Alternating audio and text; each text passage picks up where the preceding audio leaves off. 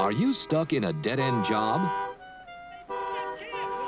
Personal problems got you down. You can't go. All the plants are gonna die. I've lost my job, my apartment, my car, and my girlfriend. Well, the Army can turn your life around. Before I knew it, she was walking next to me, singing, do I did it, did it, dum, did it, do. Join a whole new breed of professionals. Oh my God, my mama. Learn what it's like to feel like a man. Get your body into incredible shape. Master important career skills. what are you gonna do with that? This and this. And represent your country in foreign lands. Chicago. bang, bang. So if you're a man who likes to take charge of your own life, and this looks like your kind of challenge, join the wackiest group Dazzle, dazzle. that ever put on a uniform. Hey, everybody, welcome to You Have to Watch This podcast. I'm Allen, I'm Ryan. And I'm Devon. And we're going to try this again. Uh, we tried this earlier this week, and uh, it didn't go so well. No. But uh, I think Devon's fixed his network connectivity issues. It should be all dialed in. Should be good. Yeah. Um, so, yeah, today we're going to talk about one of the best films that Devon has ever seen. Because a few weeks ago, Devon made us watch the worst movie he's ever seen, which was movie 43. Oh boy. Sorry guys. Um, no, you're not. That's true. You're right. I have no statement. So as as as punishment, we we told Devon to pick his one of his the best movies he's ever seen to make us watch. So, uh, Devon, tell us about the film you had us watch to, for today. All right, so I had you guys watch the movie Stripes. Uh, so, for those of you that don't know what movie Stripes is, it is a 1981 movie directed by Ivan Reitman, um, known for such movies as Heavy Metal, Ghostbusters, the new Baywatch movie, the new Ghostbusters, and Animal House. So, pretty big name. Uh, he, um, let me think. It was originally, so this movie was actually originally a Cheech and Chong vehicle. Oddly enough, uh, they were meant to be the two leads, uh, and it was written by Len Blum for that uh, that reason. And Cheech and Chong ended up being too expensive, so they gave it to Harold Ramis, who rewrote it for him and Bill Murray. So this movie is kind of stacked with uh, with really cool old celebrities. Um, it's Bill Murray, Harold Ramis, John Candy, Warren Oates, Judge Reinhold, and I know I'm forgetting a whole bunch more. Uh, those are just the names I wrote down.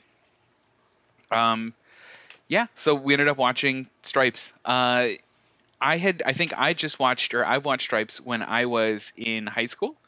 Um, I had seen it first. I bought like a three pack of like the best of Bill Murray, and I think it was like Ghostbusters, Ghostbusters 2, and Stripes, which apparently is the best of Bill Murray.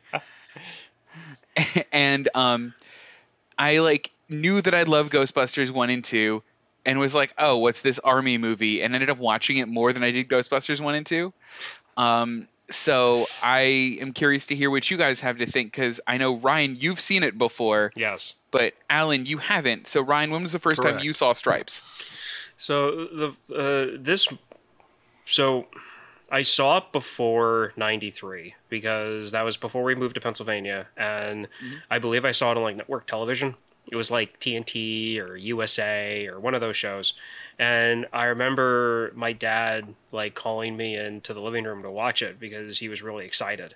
Um, he, he he was a huge fan of Bill Murray, and so and uh, we watched it, and to me as a little kid, oh, it's an army movie, and you know it's funny, and my dad's laughing, and my mom's laughing. So then, as a kid, I laughed. Like I found as an eight-year-old some of like a few of the jokes funny. As I got older, obviously a lot more became funny. Um, but I think this might have been my introduction to John Candy. Believe it or not. Wow. So wait, even before like Uncle Buck, this was your introduction? Um, I Wow. didn't see Uncle Buck until well after I saw this, and well after I saw some of the other movies he was in. I think my introduction to John Candy was Home Alone Wait, because he plays he plays the Polka King of Poughkeepsie or something. Yeah, which I find funny Oh. because he's like, he's like, hey, we've got this really famous comedic actor, but he's just gonna play a small role in it. Like, it was one of those, you know, like, you know, like small ro- roles for like a big actor at the, at the. He at shot the that in a day. Yeah, So he shot it in a day. I find it funny so- that that's your introduction to him because it's. I mean, it's cool, you know, because it's it's such a small part.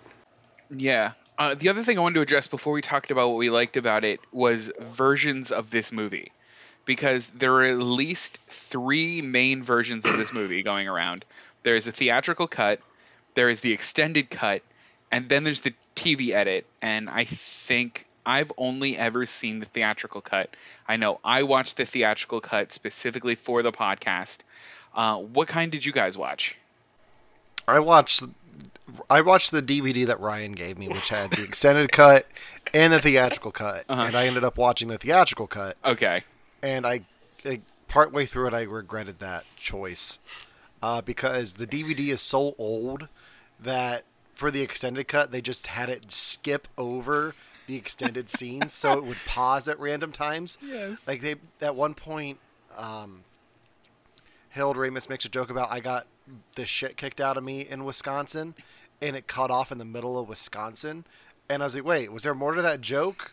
And there is in the extended cut from what I've read, but I, it just looked like it was skipping like a CD in the '90s Yeah, that got thrown across the driveway. Oh, wow. Yeah, I I apologize about that, Allen. Uh, I do, and and and actually, I had my own problems with it because I watched it before I gave it to you. Uh, when you first turn on this DVD, it comes up with a menu and it gives you the option to watch a theatrical version and the extended cut version. Well, this DVD is the extended cut, and it gives you the optional theatrical cut. So it automatically hi- highlights the extended cut first. Well, me having faster thumbs than I can think, selected enter before I could move the up arrow, and I selected the extended cut, and the, the Blu ray player wasn't giving me an option to like reverse that decision. So I was stuck watching the extended cut. And Allen, what you're talking about is right after he says Wisconsin, across the bottom of the screen, it'll say bonus footage with Yeah. two asterisks. And then at the end of the extended stuff, it'll say the same thing again. So they were probably trying to cut out those words on the bottom, and by doing that, they cut off like the last syllable of Wisconsin. And I, I also think the way they do DVD chapters has changed. Yeah. And they like layer the different files on the disc. So every once in a while, I'll see a DVD skip a little bit where it's changing layers, and it just feels like it was that, but ex- exaggerated even more. Mhm. So I was able to get through it, but thanks for the heads up. Yeah, well, they're and the, the hey, extended, it saved me the fi- it, it saved me four dollars from renting it. So you know it, and I'm happy that I was It- able it's to a do that price, for you. small small price to pay. Yeah, So wait, so wait, Ryan, you saw the Yeah. extended cut then. Yeah. Did we miss out? Like, uh, as far as I'm concerned, no. Uh, because everything that was cut out was just extended conversations, and then Mm-hmm. one random like uh, army basic escape attempt that goes horribly wrong, and they wind up back at basement. I mean, back at basement, back at basic. um, but like uh, just like uh, using using Allen's example, when he says I got beat up in Wisconsin, that leads into this monologue between Harold Ramis. Did I get that right? yeah, Yes. yeah, Um, uh, and Bill Murray, and it's a long conversation. And I like Bill Murray. I like Harold Ramis, and I had to roll my eyes at some of the things they were saying. And some of the conversations are extremely dated and honestly kind of racist. Yeah, Yeah. we'll get into that. We'll later. have to get into that. Um, We have to get into So a lot bef- of stuff. yeah. Before before we get too into the movie, though, I think the conversation of extended versions is interesting. Yeah. What is the best extended version of a film that you guys have seen that changes the film completely? Oh man, I have my answer right. go, Go for you it. do it. You do it. Suicide Squad. Okay.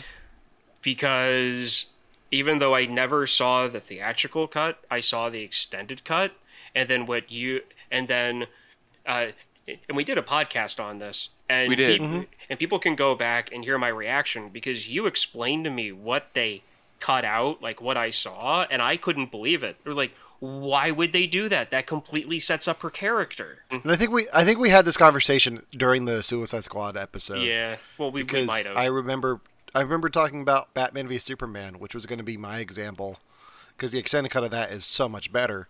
Um, but instead, I'm going to talk again about Kate and Leopold's director's cut and how that completely changes the movie and makes it way, way, way, way, way creepier. It makes it creepier. Meg Ryan and her first boyfriend in the movie are kind of ans like kind of related. Oh, what?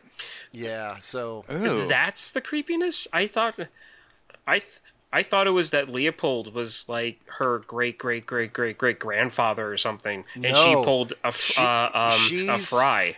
if I remember right, she is like so. Liev Schreiber is related to Hugh Jackman's character from the past, okay. But at the end of the movie, spoilers for Kate and Leopold. At the end of the movie, Kate goes back to be with Leopold. So, in theory, since Liev Schreiber and Meg Ryan were um, checking each other's email, uh, they um, they were committing incest because she would be his great great grandmother. Oh, okay. So he pulled the Philip J. Fry. Kind of, yeah, I like that though. yeah. Devon, did you come up with one? Yeah, I'm torn between two. So I'm torn between um, Apocalypse Now, which adds Okay. 49 minutes to the movie. Some of it gets a little tedious, and I can see why it's cut, but some of it I really like. Uh, and I'm just a sucker for the extended cut of Watchmen. um, Okay. which makes me super hopeful for the Snyder cut. When you say extended cut, do you mean the director's cut or Yeah. like the one where they put in Black Freighter and all of that? No, the I meant the director's cut. I Okay. I don't think I've seen the extended cut that you're talking about. Yeah, there there's an ultimate cut where they put everything in, and it's very true to the book. Oh, that's pretty cool. I might have to watch I, that. I yeah, I'll, I I want to check that one out. Yeah. Um, I need to finish reading The Watchmen though. I have to Oh. say the on the reverse end of this conversation though, and I am in a very, very, very, very, very small camp on this. I actually Mm-hmm. prefer the theatrical version of the original Blade Runner movie.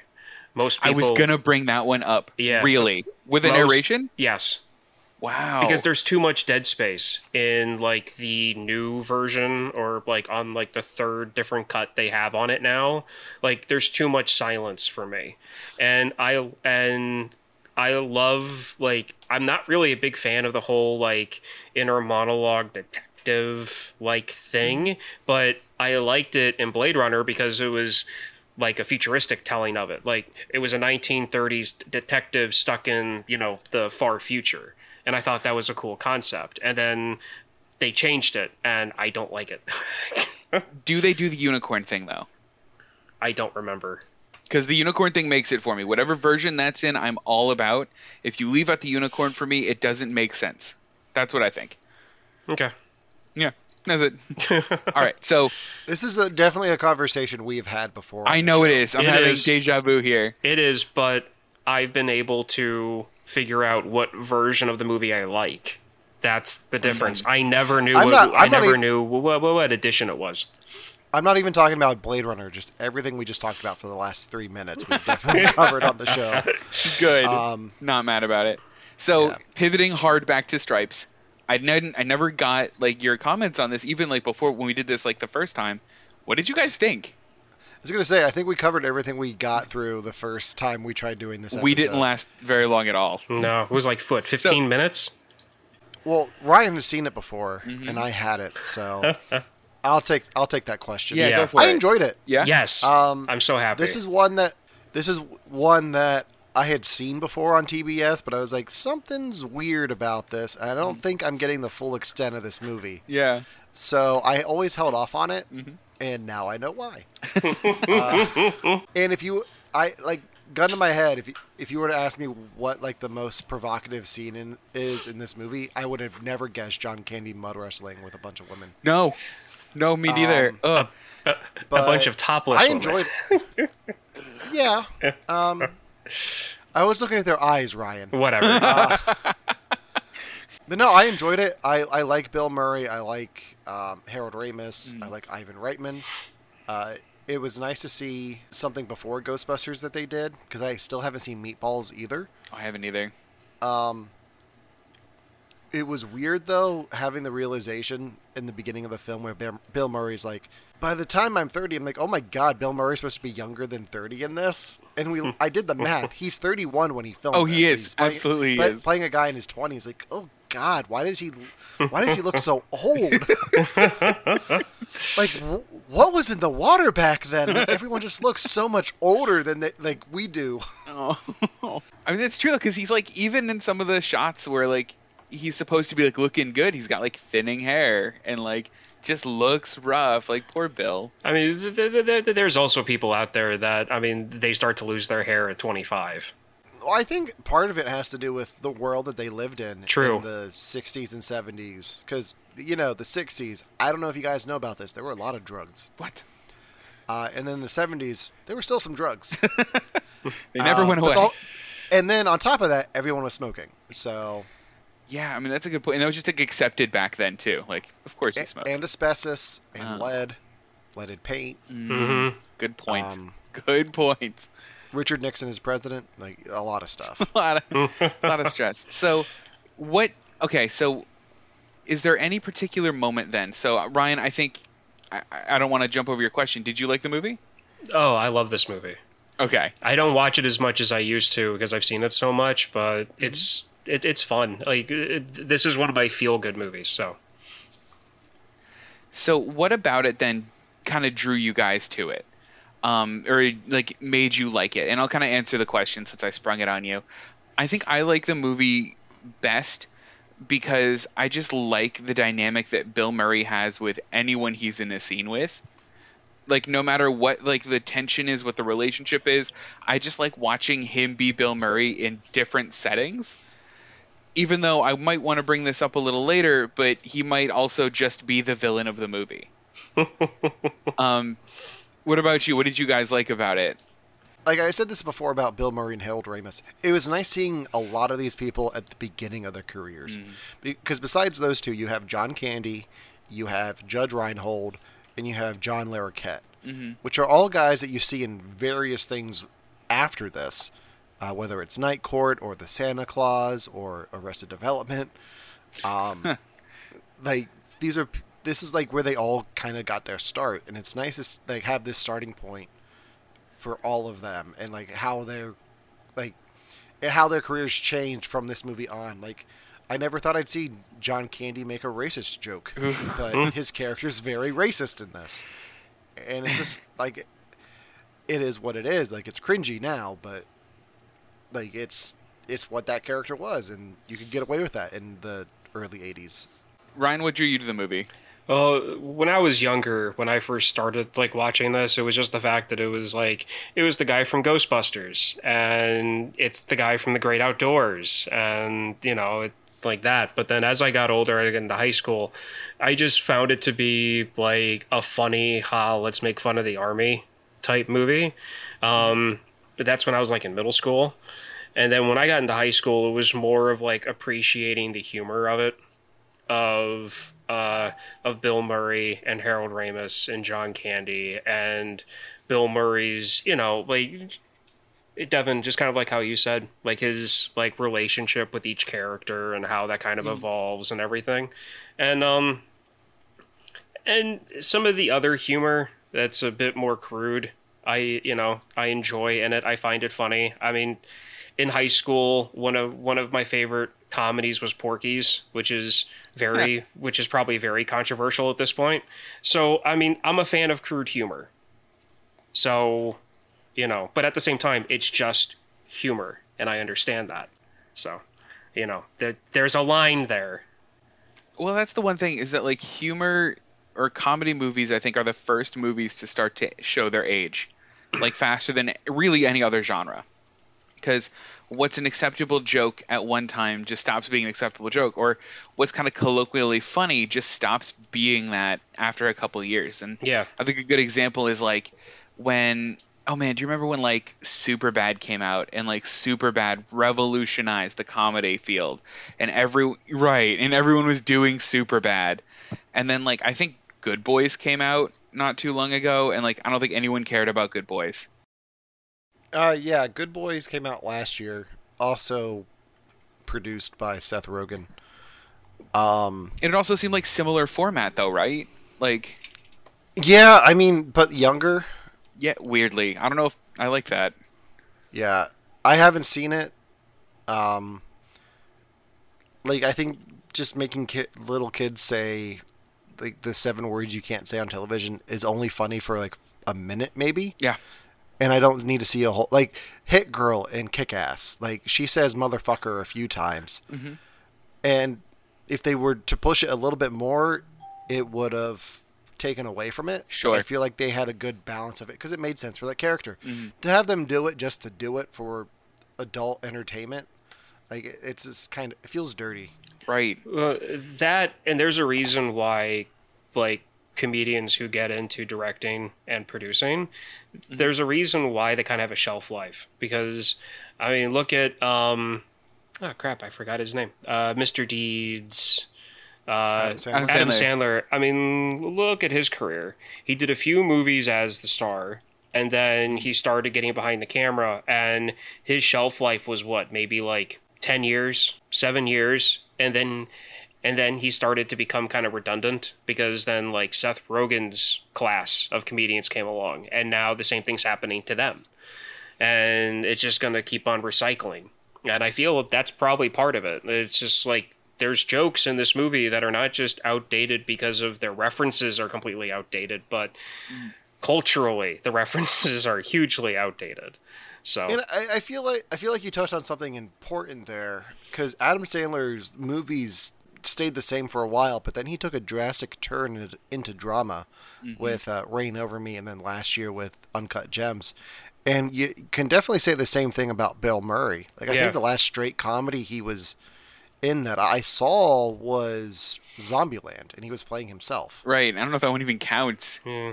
Um, well, I mean I'm counting it. that. well, I also mean like the fact like he did what like those family vacation movies where it was him and a bunch of other actors where they were like at a resort or something and they made like two or three of them. No, Adam Sandler Yeah. has definitely found his niche. Yeah, Yeah, no, no, no, I he think- definitely has. Bill, and I think Bill Murray has too, working with uh, Wes Anderson Mhm. Oh, and doing the artsy type Yeah. films. Uh, I think the last comedy that Bill Murray was actually in was The Dead Don't Die, which I heard horrible things about from my father-in-law. really because that looks so cool because it's like him and Adam Driver in it and like Him, Adam Driver, Oh. Steve Buscemi, Danny Glover. To be honest, Uh, it looks wow. iffy. really it looks It like my looks iffy. Dreamcast. Yeah, no, no, okay. So here's the thing: you and I'm whatever. it- Do it. You see a bunch of names that Uh-huh. you like and go, "Awesome! I'm gonna love this." And that's what Yeah. happened to you at movie 43.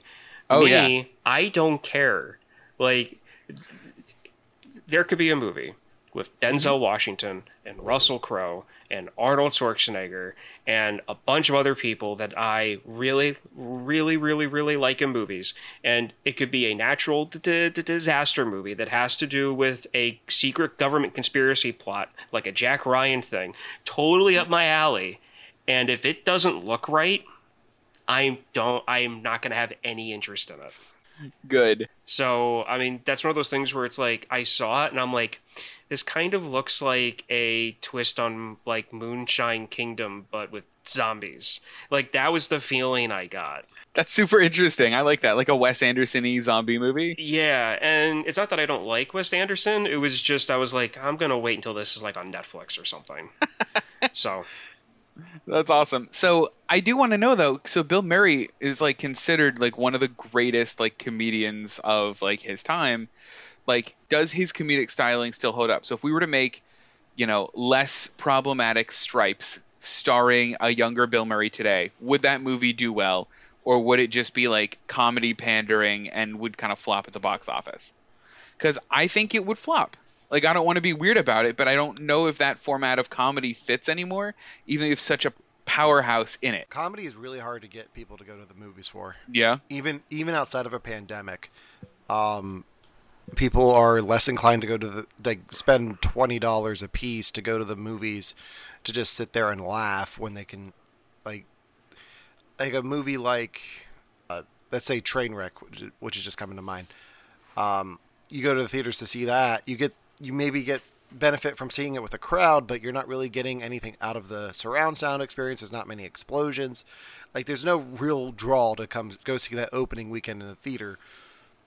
If it was on Netflix, like, oh yeah, I, I like the people in that movie. Let's let's watch that. Like I could use a laugh. Like it's more, it's easier to get people to watch a comedy at home than it is to get them into the theater to to go see. Yeah. unless there's a like a little caveat with it and i'll give mm-hmm. the example of the movie get smart how it's a comedy based off an old tv show that a lot of people admire. Mm-hmm. And as and as long as it's done right those movies can be successful and have a low Yeah. budget Well, and the and the problem, and I think the exception with Get Smart there is that's more of a franchise film because you have the spy aspect Right. to that. Oh, so yeah. it's making fun of. So there is a draw to go see that in the theater. Like it has The Rock in Yeah. what was it, 2006, and that's why i said Yeah. that it's uh, where when he was just a pebble. Yeah, Oh. where where th- th- th- th- that's why I said like a comedy that has a little caveat with it, like something else, like Yeah. some other genre Yeah. niche with it to make it better. Like like let's say like a comedy sports movie. That would probably do better. Like any kind of comedy sports movie would do better than a modern version of Stripes in Yeah. in theaters. Um, Yeah, and I think even Ghostbusters is kind of hard to pull off now. Mhm. Um, which we're supposed to get another one next year. Yeah. I think it was. I think it was supposed to come out this year. I think right? we're I think we're supposed to have seen it already. I think it was summer this year. and I God, I don't even know. I feel like the only reason why that movie will will will make any decent amount of money is because of the history with the films, and that's it. Like that's the Well, only and I reason also why. think- I also think the fact that you have Jason Reitman directing it, who's the son of Ivan Reitman, who's in his own right has his own directing career and has built a career away from his father and hasn't touched anything his father's done before, Mm-hmm. having him come back to the family franchise, I think is promising. yeah, It's kind of cool. I mean, I just I don't love that they don't acknowledge the last movie and they were like, "Eh, it didn't happen." Like, I think that's something, a little something, rude. something, something multiverse. Like that's that seems to be everyone's key to everything now. Let's That is just true. reboot everything and call it a multiverse. Ugh. Gross. Are the, are any of the Um, old cast going to be in this one? Because I know they were in the. old- Yes. Oh, they are. Yeah. That's cool. I All think right. I think everyone except for Rick Moranis. Okay. So That's pretty cool We'll then. Um, so the one thing I w- did want to know is like I don't remember a lot, or can't off the top of my head think of a lot of comedies that fit. So I was talking about comedy niches. So if you were to do like a comedy sports movie that's specific niche, are there any recent comedy army movies like this? so I was thinking about Yeah. this, and I was racking my brain to try to come up with the last one that I saw in theaters. Mm-hmm. And the closest one I could come up with is Tropic Thunder, Oh boy. and that was 12 years ago. The, when the uh, when the concept of a movie like a military movie comedy comes up, the only thing I can think of is "See Me in the Army Now." But isn't that old too? Like, isn't that That's like old. That's '90s. Yeah? Like that's. I mean, it's definitely after Stripes, but it's also not. I think the fact that we've been in per- perpetual wars since 2002 kind of makes it difficult to Yeah. make a I was war gonna say comedy that. because everything that has to do with war, like a legit war drama or war movie, is either based in a sci-fi realm like Battle Los Angeles because that takes like our now soldiers against aliens, Mm-hmm. um, or it's a drama like Hurt Locker, American, uh, um, or American Sniper like you you, you don't uh, this is not the right time to make a comedy about the army to be Yeah. perfectly honest So when I was thinking about this, I came up with th- with two answers. Yeah. Tropic Thunder, which I think is kind of a cheat because it's more of a movie behind behind the scenes of a movie Right. type thing. The only other thing I could think of that actually took place in the military was a 2007 film with uh, Larry the Cable Guy called Delta Farce. Oh, no! oh, that's. Um, oh, wait a minute. yeah, There's one more. oh i'm sorry it's that's Larry supposed the to be Cable funny Guy. No, Exactly. Uh, that, that's but- what I'm thought. yeah. I, I'm not it's Larry the Cable that. Guy, Barry. It's Larry the Cable Guy, Bill Engvall, and DJ Qualls. Wow. yeah, it is. It has a 3.6 on IMDb, and luckily, it's only an hour and a half long. That's too. You know long. what? You know what? You reminded me. I think there's another one. It's uh with Tina Fey. It's Whiskey Tango Foxtrot. I think that's more of a journalism thing, though. Oh, is it Like, really? It's, yeah, she's not in the. She's not in the military. Oh, Uh, I think. I think she's like journalist over there. got it. Okay. So, oh man, Larry the Cable Guy was the last one to do it then, huh? Yeah. Oh no. Yeah. I got to read the description for this movie. Okay. Three bumbling army reservists bound for Iraq are accidentally dropped at a Mexican village besieged by hostile forces. Oh no, I hate it. Allen, stop. Okay, so speaking of that, that sounds like the one deleted scene that I'm very happy that they cut out of the film. To bring Oh, it, really? Yeah. Okay, so to bring it back to Stripes, Mhm. uh, the nine-minute deleted scene they cut from Stripes um, happens right at the end of, of the training montage at boot camp. So Bill Murray comes in from doing push-ups, and Harold Ramis turns around with broken glasses and is, and is being extremely sarcastic about how great his day is, and ends it with grabbing Bill Murray and saying, "Get me out of here now." And so the next scene cuts to them in civilian clothes getting on an army transport plane, trying to like escape, go AWOL, which makes no sense. Sure. So they're in the plane, and a bunch of like red beret commandos with face paint come into the plane and fill it up, and they're all staring at them because these two guys are in civilian clothes, and they mm-hmm. BS their way to the commander to let them stay on the plane, like they BS their way through, and they fall asleep and wake up with parachutes on, and they get thrown out of out of the plane with the rest of the like commandos. And they land somewhere with guys speaking Spanish. And, and, and at that point, I started fast forwarding because I was like, this is dumb. This does not feel right. Um, Yeah. And they're around the campfire and talking, and everything looks fine. And then all of a sudden, they get pinned to a tree, and then they escape. And then they wind back up at an airfield at the same exact time the commandos are getting back on, and they fly back to the base with no explanation, I think, of where they went and then coming Wow. back. And then there's a scene after the deleted part where the uh, uh, drill instructor comes in and says, "I heard that you know people left without permission." I And remember then that. That's yeah. So that's that's what he's talking about. Oh, okay. That makes sense. So I've never understood that because like the transition was kind of weird watching this movie forever and seeing that being like who who left and when Right. Why did they go? Yeah, so um I think they might have tried to work in the the bar scene, but I don't really remember. Um You know- yeah. So I was doing research about the extended cut because it's a whole 18 minutes of film. Yeah. And if it makes you feel any better at all, Ryan, that scene that you described, uh, Columbia Pictures said it was the best scene in the whole movie.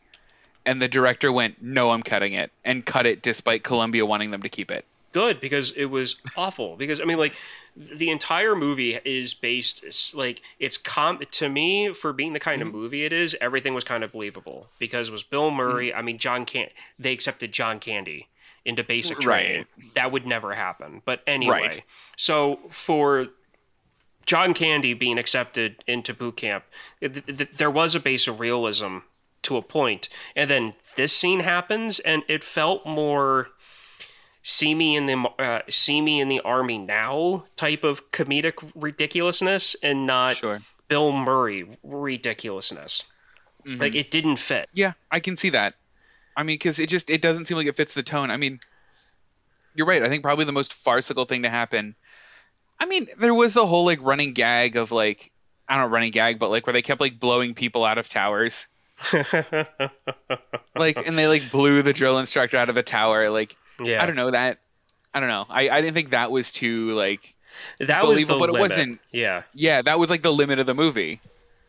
So what did you guys think of him? What did you think of Hulka? Because I feel like the movie tried to set Hulka up as like the bad guy that gets a redemption because like he doesn't like Bill Murray, so you're not supposed to like him. I liked Hulka the whole time. It feels a lot.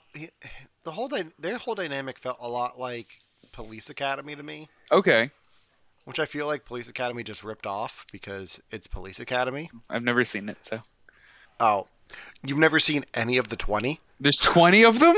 There's not twenty. There's like eight. oh, it's still too It- many. It feels Um, like 20. It feels like. Yeah. Steve Guttenberg wishes there were twenty. Oh, he Oh, does. Um,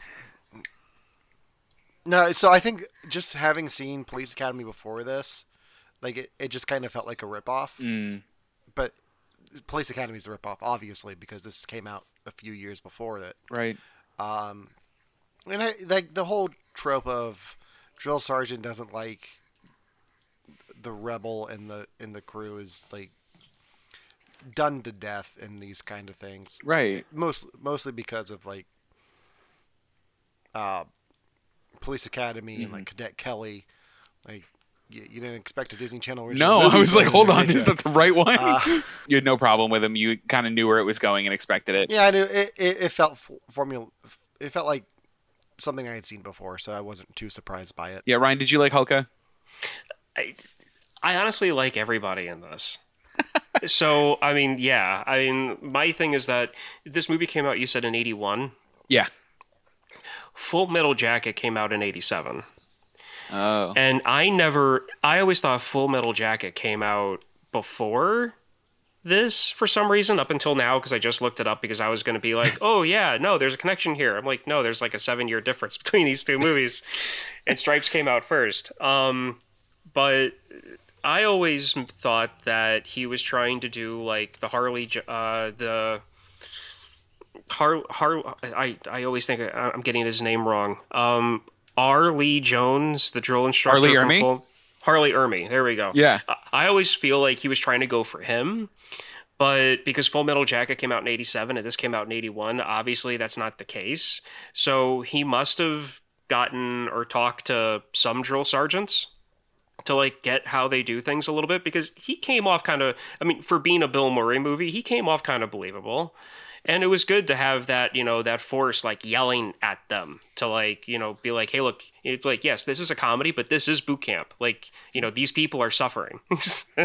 Well, as like as weird as this sounds for a movie that basically makes fun of the army for a while, they had really like a good relationship with the army with this movie. Like they had real people consulting from the army, and Harold Ramis and Bill Murray actually planned on doing two weeks uh, in basic uh, basic or boot camp with the army just to prepare for this. Uh, they got through two days. In case you were wondering, they didn't get through the two weeks, but um, that was the plan for it. But it had a lot of input from the army on it, despite it like showing it as such like a farce, yeah, which I thought was cool. they're uh, one of the early deleted scenes. Like, okay, so so with the movie opens with with a commercial for Yeah. the army, and Bill Murray's staring at it, and then the first uh, the first extended scene, and obviously the most outdated conversation they have. Yeah. best way to, uh, racist conversation. Um, they have is the very first deleted scene where Bill Murray is talking to Harold Ramis after his girlfriend leaves, and Bill Murray brings up the army. And mm-hmm. it's after Harold Ramis throws the money on his chest after, after doing the push ups. Oh yeah, That conversation goes on for like another three minutes. And Oh, he's talking no. about the military and, you know, like how they can do this and how they can get a Winnebago. And, you know, uh, the racist part comes in because he's talking about women from an island nation oh and he says some pretty bad things. Um, but like it's it's just like the conversation doesn't fit. Like th- Yeah. the movie feels like it needed to be edited to make it feel like it kept on flowing, and the Yeah. scenes that were cut out dragged the movie. Like it was like it was quick scene, quick scene, quick scene. Let's have a heart to heart, and then quick scene, quick scene, quick scene, and then yeah. And I wonder how much of that was actually improvised on set because It- I feel like yeah. a lot of that, like a lot of those extended scenes, were probably just them like going, going, off more. of each other E- because yeah. these are all guys from SCTV hmm who have like a comedy background, so they're just gonna riff on each other. for as long as they can until the film runs out, probably. And I f- so, and- Dev- yeah. Devon, I saw your face light up when I said improvised. Yeah, I know at least a couple of the major improv sce- improvised scenes because some of this was improvised. You guys are right; like they just kind of let him go a lot. Um, one of the big ones was when they were all sitting around Hulka, uh, coming up with their backstories. Every one of those backstories and the big toe speech completely improvised. And if you watch, you can even watch Hulka break in the middle of one of the stories because he doesn't know what's coming up. But my favorite improvised scene, and I have to tell you about this, is the haircut scene where they shave their heads. They were told when they signed up, we're going to put you in a bald cap and it's going to be fake until they showed up on set that day and Huh. shaved their heads for real. And John Candy got really upset about it, which is why his character is so sad and holding his hair because that was his real reaction to getting his head shaved. So my favorite part of that scene was Harold Ramis coming out with like a trim and just go, going Hava Nagila. Like I was like, why didn't he get his haircut? And then he started doing this like, oh, that makes sense. You know, I mean, I don't understand it, but okay. I get it. Yeah. yeah, see, I always thought it was a circumcision joke to John Candy because he lost all of his hair and he's kind of a heavier guy. So I thought it was Uh, I mean, like a in a way, dickhead a joke. way. So like Yeah. th- that's what I thought it always was. So then I was watching it this time and I'm like, so I tr- like I don't know how to spell that. So I was using like Google Voice. So I was saying it, and it, and and I was like, no, no, that's not right. So I must have tried to repeat what he was singing like five or six times, and each time I got a different result. And it, I got. I got a town, I got food, I got all this other stuff, but I never got what he was saying. Ryan, And of course the of course the DVD was so bad you couldn't even put on the subtitles to type it out. Also, Ryan, the next time you decide to to voice to text uh, Yiddish or Yeah. uh, Hebrew into your phone, please record it and send it to us. Just for me, I need it.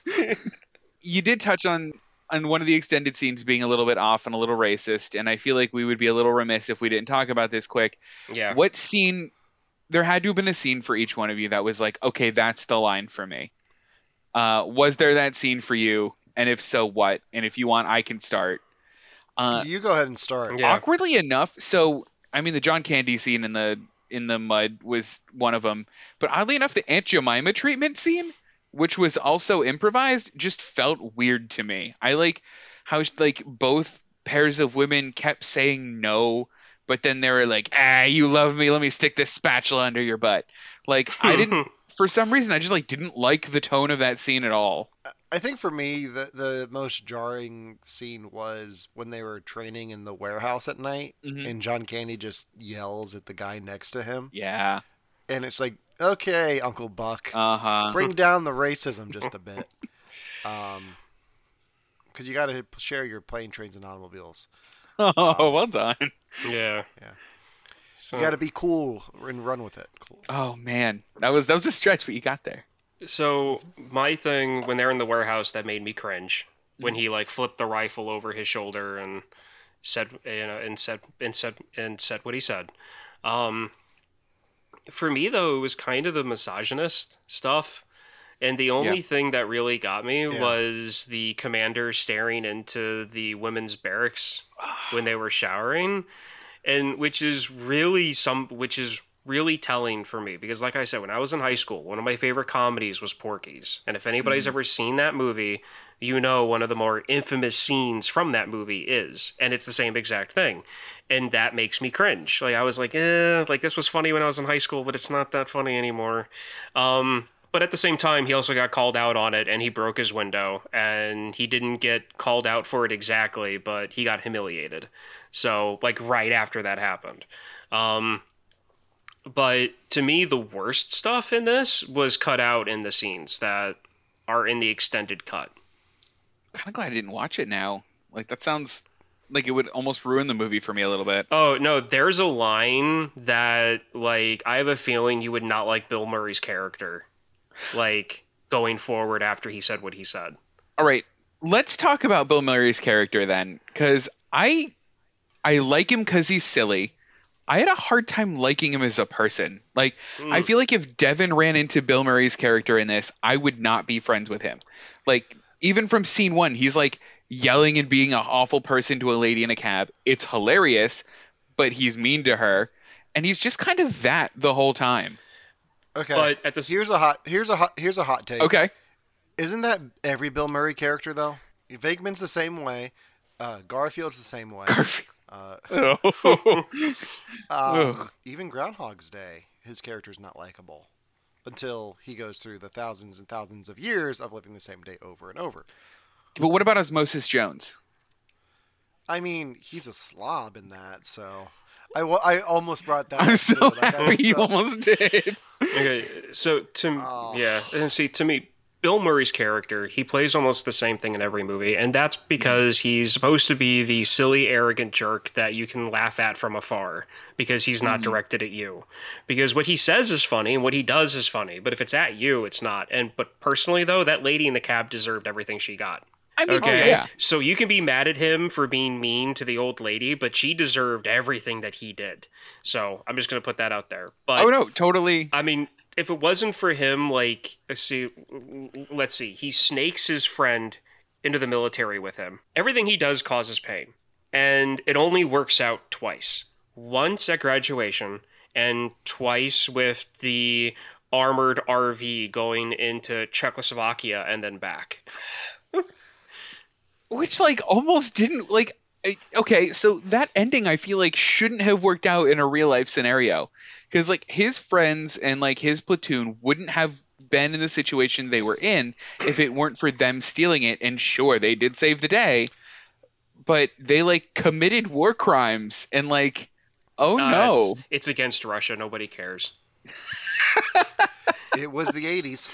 i mean that's it was true the early '80s. It was towards the end of the height of the Cold War. Like, It's about the only thing from this movie that would still carry over to today. the russia thing yeah. all right i can see that Okay, so at the ending, um, they show how like where everybody ends up and like the news reports and everything, and Yeah. they show that the blonde Bill Mary, uh, Bill Bill Mary, Bill Murray's girlfriend does Penthouse, yeah that's right. Mhm. and it's kind of out of the blue because like yeah, like you know she's probably you know he, she's his love interest he's the main character but like penthouse like that comes out of nowhere. When you watch the extended version it makes sense. She is the only one out of the, the two mps that they show. Oh. They cut out a scene in Germany where they have like an, an it's supposed to be like a romantic sex scene but nothing happens but she's in her underwear topless for like the entire 4 minutes that they're talking. So it's all and it's all full frontal and it, it, it there's no point to the scene that's why they cut it.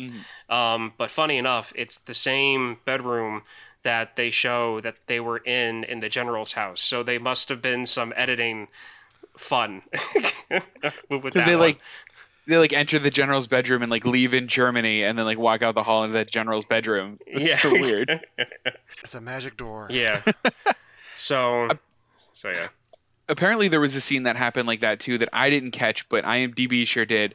There was a scene where Bill Murray had a book bag and he was like laying on the ground and the book bag kept appearing and disappearing and reappearing in the scene. Like just depending on what shot it was, which I thought was really funny.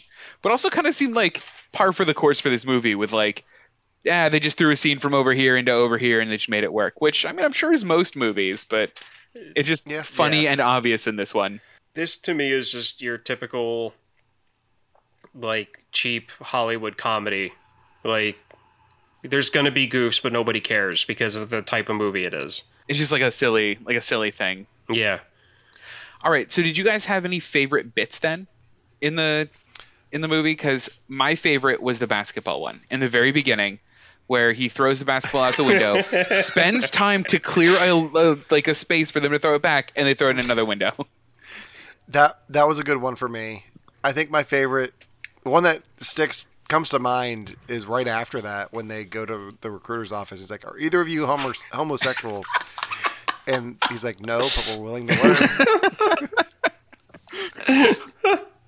like I just wasn't expecting that from a 80s movie. So Or what else is it? It said something like, um, "Have you ever been convicted?" And like, Con- convicted? No, Never- never, never convicted. never convicted. Never convicted. You're like, I now like this next that. question I know Oh, is okay. kind of personal. Like, are- Yeah, that um, since since Allen stole mine, I Uh-huh. hey, I can actually say that for the first time now. Since since Allen stole mine, I've I've I've got to go with John Candy's introduction to the movie Yes. when he walks by the MPs and he goes, "Oh, stewardess, is there a movie on this flight?" And then he laughs at himself. It's like on this flight because he's clearly making a joke at the fact that they call bus travels flights like they do airlines, and that's what he's making fun of. And I just find it funny. Devon, did you I- not know that? I learned something about bus travel today. I think it's Greyhound, and there's another one that I know for certain because I've done the whole busing thing instead of flying when I was Uh-huh. in Scouts, and they're called flights. Like it's called a flight. Like That's so in- weird. So it's one of those things where it was like, my dad told me that because when I was a kid, like I was like, "What's so funny? They're they're going on a bus," and my dad laughed and he was like, "No." Th- they call it a flight whenever you use a bus. And we're like, what? Whenever so you use a bus commercially, they call it a flight. Ew. All right, so I have two more questions then. Last, second to last one is who's your favorite non-Bill Murray character? Because it's easier, and Harold Ramis doesn't count either. Like they're obviously the leads; they're the ones that like anchor the movie. But like, who, like, what side character did you like the most? It's the uh their what, colonel or the guy that the peeping tom. Oh, that guy. Yeah. Mainly because he ends up in uh, Alaska or the South Pole or something. Yeah. like that's like because like, he's playing like the bumbling idiot. Mhm. And they're making fun of like you know like the higher people in charge, and that I I, I- I find that funny. I, I I love that. So. He does it well. Mm-hmm. For me, it was Judge Reinhold as Elmo. I need to look him up. What What does he Uh, do? He's the stoner. He's the one who's like, Oh, "Can you take this for me, man?" It's like you know they got to stri- they strip search you before you get on the bus.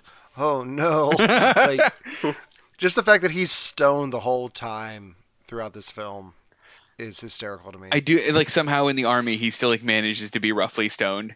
yeah. I do like that. What was it? There's yeah. um and, some, some, and I was getting like weird Jason Segel vibes off of him too. yeah, so. absolutely. Yeah, that's one of the things. Every time I watch this movie and it gets to his character, I always feel like I'm like that. I'm like this. I was like this. This guy is reminding me of somebody, but the person that he's reminding me of, who I really think this is, is not this old.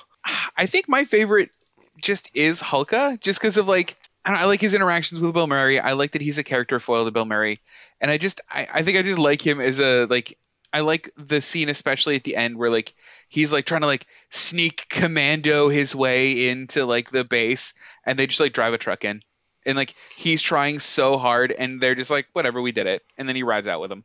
Yeah, I like that. I don't know. I like that like that plot a lot where like he tries way too hard. he tries to do everything right, and Exactly. they're just, and, and they're just doing everything wrong. Like Bill Murray's in the Russian uniform, like Yeah. shaking people's hands and handing out bottles of vodka to get back to the RV. Hey, it's the new army, man. Hulka won't get it. All right, so then my last question is top three Bill Murray movies. I know this is a tough one. I can go first if you want. Go I for it. think in no particular order because I tried and I keep changing them. Ghostbusters 1, this movie, and The Life Aquatica. Ghostbusters 2, Interesting. Okay. Groundhog's Day, and Larger Than Life. Do I know that one? You guys don't. Allen, please tell me you know that one. It sounds familiar. Hold on. Oh no, We're looking it up. Oh, Oh, it's the Bill Murray elephant movie. it's the Bill Murray elephant movie. Forgot about that one. I feel like I saw that a long time ago. So I'm really tempted to just pick three really bad movies, but I mean, Garfield, Garfield 2, Garfield again. Charlie's Angels. I forgot ah. he was in that one. No, I'm gonna go Scrooged. Nice. W- what about Bob? And Space Jam, just to change it up a bit. I was Great about pick. Da, da, da, da, da, da, da. I was about He saves yeah. the day. He does. He saves the day in Yeah. Space Jam. If he doesn't save the day in Space Jam 2, fuck that movie. he really should though. if nobody was going to say Space Jam, I was going to have, bring that up as like my runner up because like he's not like he's critical to the movie, but he's not in it like as much as everybody else is. So like that's you know Yeah. with large with larger than life, it's him trying to drive a semi truck with the uh, cab extended, which is really funny. I don't remember that. It's oh it it it's funny. It, it's I mean, I'm gonna have to rewatch it. yeah no larger than life is fun. So, I feel like one of the movies, the Bill Murray movies, I should watch is Lost in Translation. Is it any good? I haven't seen it. No, Ryan, have you? No, It seems like his version of Eternal Sunshine of the Spotless Mind, but I don't know, and I don't like want it to like ruin Bill Murray for me if that's Which- weird. Which at the same time, I'm not really a fan of the whole like the concept with the spotless mind thing. Like I Oh, why? I I like I get it. I do. It just to me it's like, okay, cool. I don't have to watch this again. I don't have to watch this again. For me, that falls under the category of like the whole like manic pixie dream girl will solve all of your problems slash make you angry. And I don't know if that's what the movie's about. I don't know if it's what either movie's about, but it makes me feel like that's what both movies are about, and I don't want to watch them because of that. Well, I think we might have to do Lost in Translation. Okay, You've seen it? I haven't seen it, but I feel like if none of us have seen it, we should do we it. probably should. because Bill Murray and Sofia Coppola, the director, have a new movie coming out next next month called On the Rocks with Bill Murray and Rashida Jones. Really? Yeah. So Oh, that's really cool. I'm excited about that. We'll have to do the movie. yeah, so I think that'll be, we'll do a tie-in for that week, Oh, that'll be cool. and it looks like it's going to be on Apple TV Plus. So we'll we'll have to all get together and watch that. We're going to. yeah. So Cool. I think that's all I have for for Stripes. I mean, I love it. It's it's a fun movie. It didn't age that well in parts, but I still think it's fun. I mean, I think the scene where they're doing the military drills is iconic. I think everyone should watch it. yeah, I I agree. Uh, I'm stalling until the uh, list of sites we're on comes up. Gotcha. Ryan, what do you think? I mean, yeah. I mean, I would definitely, you know, for anybody wa- you know, watching this, you know, for the first time, just understand that it's 1981. Yeah. This pro this movie was probably written in 1979, 1980. It was originally a Cheech and Chong movie. So, Yeah. I mean, you've got to take that into consideration. I mean, it was a Cheech and Chong movie that was whitewashed. Yeah, pretty much. So you've got to take that into consideration. And uh, like I said, it's it's one of my like quote unquote comfort movies because I've watched I, I've seen it ever since I was like before the age of eight. So Also, one thing I didn't bring up that I need to because everyone needs to know this: the like theme song for this movie is a bop. It is so good. the uh, the score. Yeah, the score for it, like the one that like. Okay, I'm glad. I'm glad you brought that up because I meant to and I forgot. Oh yeah. I swear I know that from other things and I cannot place it. Oh no. and I did some research. They do like a parody of it on Family Guy in season four, where Stewie and Brian destroy the U.S. superstore. Oh, nice. Or, um, because they have like a tank, and so they're just destroying everything. Yeah, of course. And I, I watched this. I was sitting here watching the scene while we, we were talking. Yeah. And it's it's not the music, so I don't know where I know it from, but I know it from something, and it bugs me, and I don't know what it is. and I Well, was hoping one of you would know. it's a very I'm generic shaking. it's a very generic military esque sounding like uh like song. And so I wouldn't be surprised if like the core beat or the core part of the music is used in other military like like other not so serious military dramas that was made in the 80s. Uh-huh. I could definitely Devon, see did it. we ever? Devon, did we ever play this in band? No, but I feel like we should have. Like, I don't know why we didn't figure it. Like, you didn't figure part of it out on trumpet and me with bari sax. Like, that would have been cool. Because I'd never seen the movie. Should have made you watch it. Yeah, you should have. Ugh. He- Here we are, over ten years later, Allen, finally getting to Allen, it. get your trumpet out. We're just doing this live. We'll learn to play it on the I don't- podcast. I don't have my trumpet, but I know where my trumpet is. Oh, okay. Listen to this. Shit. Oh no. My trumpet is currently being used as a TV stand for my brother's second monitor.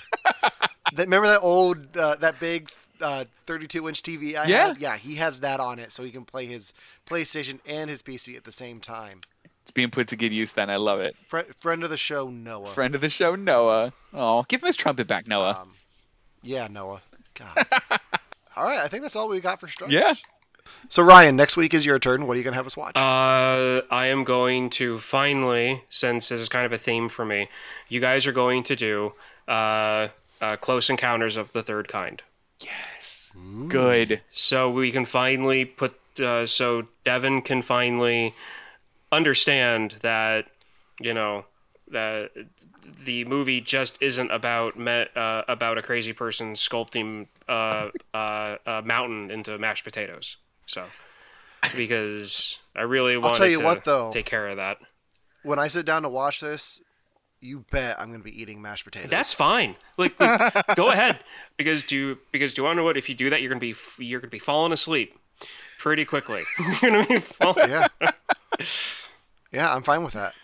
Um, okay, cool. So Close Encounters will be our next main episode. But before that, make sure to check in this weekend for our our special special. We haven't done one of those in a I miss while. these. So we're because the TV season is kind of slow to start this year. We're gonna give you three different pilots that we want you guys to watch and hopefully watch the series. So tune in for our uh, TV pilot special, uh, dropping sometime this weekend. Um, but until then, uh, make sure to like us on Facebook and follow us on Instagram at You Have to Watch This Podcast. You can listen to us on all major podcasting platforms. That includes, and let me get to the list here Apple Podcast, Google Podcasts, Podbean, Spotify, and these are the new ones Amazon Music and Audible. Ooh. And we are also on TuneIn and Alexa. So, uh, We are if- listening. Any, yes. Uh, we know what you're thinking. Um, co- coming soon to Pandora and I think iHeartRadio. So we're expanding out to everywhere. So hopefully, That's pretty cool. hopefully everyone can find us. So, but until next time, for you have to watch this podcast. I'm Allen, I'm Ryan. And I'm Devon. And there she was, just a walking down the street singing. Do a diddy diddy dum diddy do. Popping her fingers and shuffling her feet, singing do I did did dum did do. She looked good, she looked good, she looked fine, she looked fine, looked good, she looked fine, and I nearly lost my mind. Before I knew it, she was walking next to me, singing do